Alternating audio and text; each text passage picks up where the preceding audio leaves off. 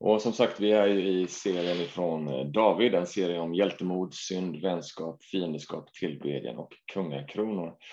Eh, och eh, idag ska vi höra ifrån två texter ifrån Första Samuelsboken kapitel 18 och eh, någon vers också ifrån kapitel 23. När Saul hade slutat sitt samtal med David blev Jonathan djupt fäst vid David. Han älskade honom lika mycket som sitt eget liv. Saul behöll nu David hos sig och lät honom inte återvända hem. Jonathan ingick ett förbund med David eftersom han älskade honom som sitt eget liv. Han tog av sig sin mantel och gav den till David tillsammans med sina övriga kläder och sitt svärd, sin båge och sitt bälte. Vilka uppdrag Saul än gav till David utförde han dem framgångsrikt. Saul gjorde honom därför till befälhavare i sin armé och det uppskattades av både folket och männen i Sauls tjänst. Men Jonathan Salson son kom till David i Horesh och styrkte honom i Gud. Han sa till honom, var inte rädd, för min far Sauls hand kommer inte att finna dig. Du ska bli kung över Israel och då ska jag ha andra platser, platsen efter dig. Det vet min far Saul också. Sedan slöt de båda ett förbund inför Herren.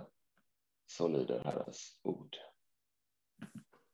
Tack, tack Jakob. Eh, och eh, härligt att du lyssnar på den här eh, undervisningen från eh, Davids liv och särskilt in i Davids relation med Jonathan. Och eh, som Jakob nämnde så kommer det här också leda oss in i, på ett naturligt sätt, in i eh, vår tid och eh, även Nya Testamentets tid eh, i den tidiga kyrkan. Så välkommen till den här undervisningen om du lyssnar i efterhand, så, eller om du lyssnar nu live, spelar egentligen ingen roll utan eh, vi tror att Guds ord är verksamt och har en adress till ditt hjärta idag. Jag älskar de här berättelserna om David. Davids liv tar väldigt mycket utrymme i Bibeln och det är ingen slump. David är en man efter Guds hjärta och jag tror att det är huvudanledningen till att det finns så mycket eh, information och eh, Eh, vishet för oss eh, i texterna kring David. Och en av de här texterna har, eh, eller texterna, berättelserna kan man säga, handlar om den här relationen mellan David och Jonathan. David är långt ifrån perfekt, men ändå så är han ett föredöme för oss idag. Och den här relationen mellan David och Jonathan ska vi även ska vi stanna till i, som jag sa, men anledningen till det, att vi stannar till här i, är att det finns så mycket rikedom här för oss att förstå och stanna upp till, vid, så att vi kan eh, ja, så jag, jag önskar bara att du skulle lyssna idag. Lyssna med, lyssna efter eh, den, den sanna vänskapen som blir väldigt tydlig i, i den här vänskapen. För att ge lite bakgrund här så är David ännu inte kung. Han har blivit smord kung, men Saul är, är fortfarande kung. Och eh, han är, man kan väl säga att han är på väg neråt i en spiral som slutar med att att Saul kommer att dödas av filisterna i slutet av första Samuelsboken. Saul han fruktar David och han vill på alla sätt göra sig av med honom som konkurrent till makten. Upprepade gånger försöker Saul döda David, men David undkommer alltid med Guds hjälp. Och Sauls son Jonathan, han kommer att bli Davids bundsförvant, hans närmaste, närmaste och käraste vän. Och det här är så oväntat därför att Jonathan själv skulle ju när Saul dör få ärva tronen om David inte hade funnits. Jonathan han blir Davids allierade och deras vänskap ska visa sig vara inte bara viktigt utan livsviktigt under Davids liv och under kanske hans tuffaste period i livet eh, i de här texterna som vi har just läst. Jonathan får vi veta är att lita på för David även om hans eget liv hotas. Han är precis som David en sanningssägare. Och han är även Davids advokat kan man säga inför kung Saul. Vi läser att Jonathan älskade David som sig själv. Och han var helt lojal mot David trots att det fanns ingenting just då som visade att han borde vara det. Jonathan såg att David var Guds utvalde smordekung, inte Saul. Och därför att han, som David, var en ärlig man, helt fokuserad på att göra det rätta. David var inte en perfekt person. Vi kommer att läsa, eh, om du läser vidare i berättelsen och även vad som kommer att hända, vi, kommer om ett par veckor prata om David och Batseba och hur synden tog tag i David och inte bara då utan David var en, en man efter Guds hjärta trots att han var en syndare, precis som vi. Eh, så att jag vill att du har med dig den här eh, bilden av att det här är ingen perfekt bild som målas upp, vilket egentligen inte någon av Bibelns karaktärer är förutom Jesus. Men vi läser ju så här, jag upprepar den här eh, bibeltexten igen. Det står ju så här i, eh, i eh, första Samuel 18. När David hade talat med Saul fäste sig Jonathans själ vid Davids själ och Jonathan hade honom lika kär som sitt eget liv. Saul tog till sig David den dagen och lät honom inte återvända till sin fars hus. Men Jonathan, han slöt ett förbund med David som han älskade lika djupt som sitt eget liv. Jonathan tog av sig manteln som han bar och gav den till David och även sina kläder, till och med sitt svärd, sin våge och sitt bälte. Så en första observation i den här texten är ju hur kung Saul tog David till sig själv medan Jonathan gav sina ägodelar av sin vänskap till David. Men hur ska vi förstå att Jonathan rätt så direkt kunde ge sig själv i vänskap till David? Att han skulle kunna säga upp hela sin eh, rätt till fortsättningen för att han skulle bli kung. Hur kan det ske? Jag skulle vilja säga att det är en kombination av tre saker. Först och främst eller först och främst en av, av de tre, inte i någon inbördes ordning. Jonathan har sett eller hört om vad David sa när han besegrade Goliat. Vad var det David sa när han besegrade, innan han gick ut och besegrade Goliat? sa så här. Du kommer mot mig, alltså till, till eh, Goliat, säger David. Du kommer mot mig med svärd och spjut och kastspjut, men jag kommer mot dig i Herren Sebaots namn. Han är Gud för Israels här som du har hånat, och hela världen ska förstå att Israel har en Gud. Alla som samlas här ska förstå att det inte är genom svärd och spjut som Herren räddar. Striden är Herrens, och han ska ge er i vår hand. Den här tron på att Gud gör det och inte, inte David själv verkade resonera med Jonathan som också helt och fullt litade på Herren Sebaot. Och han var antagligen högst imponerad av Davids både ord och gärning. Hade han kanske av sin pappa Saul hört att Samuel har blivit smord till Israels framtida kung? Ja, kanske. Det vet vi inte i texten. Men vi vet hur som helst, och kanske var det genom att mm, hur han fick informationen, vet vi inte. Men han visste att det är så det skulle bli på något sätt. Och han landade därför i kunskapen om David helt annorlunda än vad Saul gjorde. Saul ville döda David. Jonathan ville älska och vara i förbund med David. Den andra Anledningen till att han kunde svara på det här sättet tror jag är att Jonathan identifierar en broder med samma hjärta som sig själv. David och Jonathan hade kärleken gemensamt, de var överlåtna varandra därför att de hade samma hjärta. Ingen av dem hade sökt makten. Ingen av dem ville göra orätt eller, eller eh, döda, utan de sökte båda sanning. Jag tror att de såg i varandra, inte bara en person som skyddar den andra, inte en som bara kliar min rygg så kliar jag din rygg. Det var någonting mer. Det fanns ett hjärta som mötte hjärta. Och den tredje anledningen till att Jonathan kunde resonera så här kring David tror jag är att det här var ett Guds designat möte dem emellan att Jonathan så totalt ställer sig på Davids sida så tidigt tror jag inte vi kan förstå på något annat sätt än att Gud har författat det här mötet mellan dem. Och även om det var Jonathans val att ge sitt liv för David, så var det Gud som hade möjliggjort detta genom att agera i att inte bara sammanföra dem i den här tiden, utan även tidigare i deras liv varit deras Gud och format deras hjärtan till, till att bli män av Guds hjärtan. Så här ser vi hur Gud sammanväver de här två personerna för att kunna inte bara berika varandra och klia varandra på ryggen, utan för att verkligen vara centrala, en central relation i, kanske den mest centrala, i David och Jonathans liv. Och en sån funktion ser vi i den andra texten idag som vi läste. Den här viktiga funktionen mellan Jonathan och David och deras vänskap.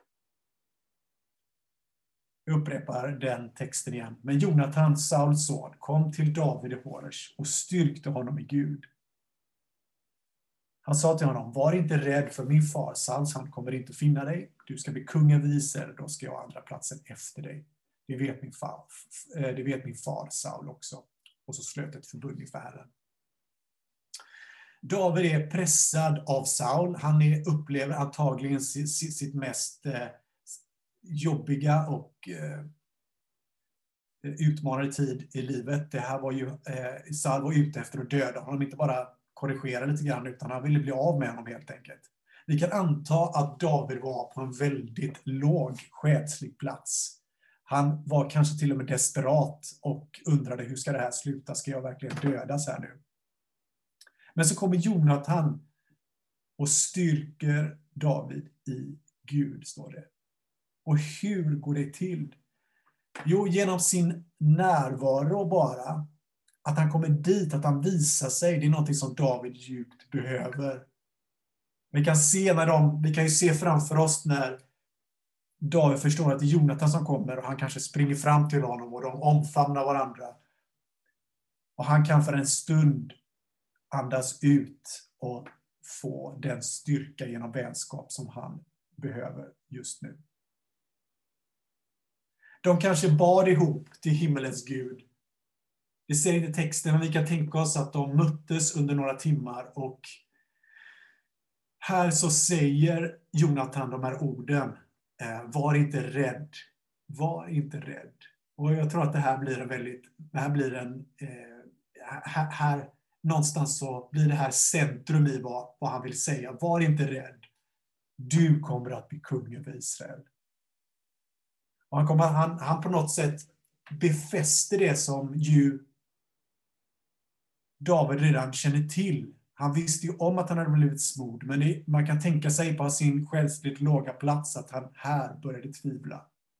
Och då kommer de här orden som bekräftar det som redan är sagt. Så de möttes inte bara på ett mänskligt plan. De hade också en inbyggd andlig dimension i sina liv som de också möttes i. Så sammanfattningsvis så här långt innan vi går in lite grann på kyrkan. Att jag kan tänka mig att David och Jonathans vänskap var en väldigt viktig del i Guds väg för att göra David till kung. Och Gud, han väver in oss, våra relationer, i sitt, sin perfekta plan och design för, för, för våra liv. Han väver in oss i sin mästarplan plan för att rädda. Och i detta fallet rädda Israel. I vårt fall att vara vittnen för hela världen. Om vi nu snabbspolar till pingstdagen i Apostlagärningarna 2, 42-46 så skulle jag vilja belysa på samma sätt här vänskapen som vi ser här. Gemenskapen. Då står det så här. Det höll troligt fast vid apostlarnas undervisning och vid gemenskapen, brödsbrytelsen och bönerna. Varje själ greps av bävan och många under och tecken gjordes genom apostlarna. Alla de troende var tillsammans och hade allt gemensamt. De började sälja sina egendomar och ägodelar och delade ut till alla efter vars och ens behov. Varje dag var det troget och enigt tillsammans i templet och i hemmen, hemmen bröt i bröd och delade måltid med varandra, jublande innerlig glädje. Det troendes gemenskap är centrum i vad kyrkan är.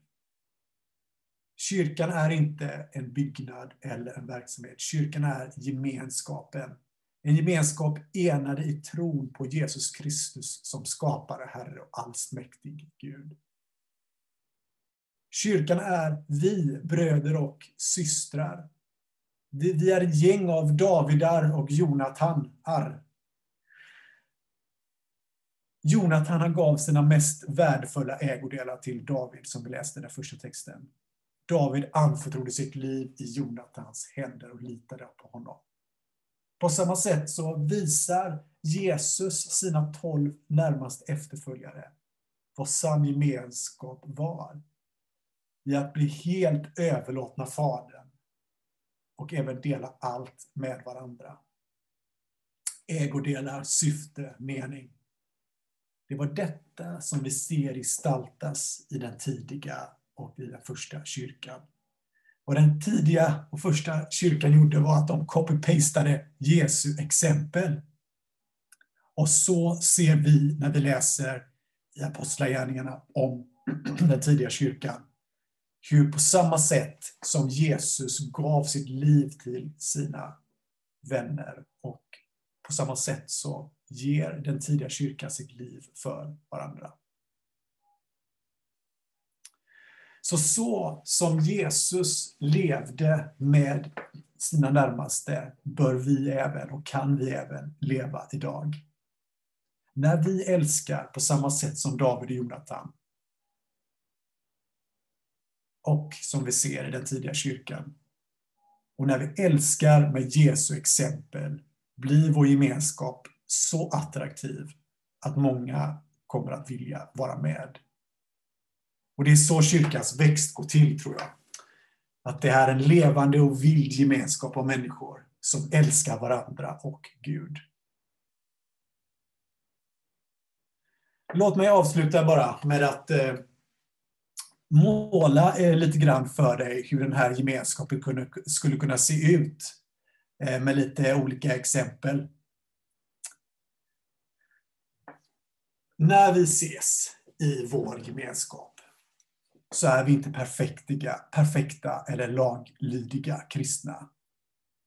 Vi kan inte identifieras genom att vi exkluderar någon, att någon inte håller måttet.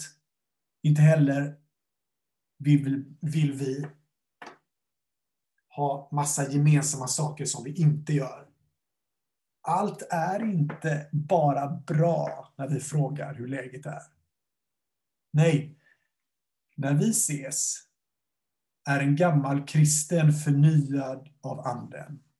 En annan har just vänt om från ett liv med nedbrytande dåliga vanor. En annan är så upprymd av livets goda att det sprider sig till andra. Någon är i sorg för att en nära vän dött och tre andra samlas runt den för att trösta och be. Någon berättar om att en vän börjat ställa nyfikna frågor om Jesus. Är han verklig? Är det här verkligen sant? Någon annan delar att veckan varit kämpig och fylld med tvivel. Då lyssnar en annan och respondera med att styrka personen i Gud. Någon är sjuk och flera lägger händerna på dens axlar och ber att Gud ska komma med, sin, med sitt helande. Överallt i den här gemenskapen finns en förtröstan och ett förlitande på en Gud som engagerar sig mer än vad vi kan tänka och tro. Och att han är mästerbyggaren av den gemenskap vi kallar kyrka.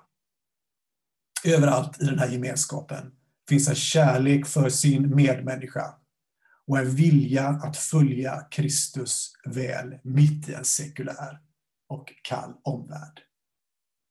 Den här gemenskapen är som en stad i staden. En himmelsk koloni på jorden. Amen. Låt oss be tillsammans. Låt det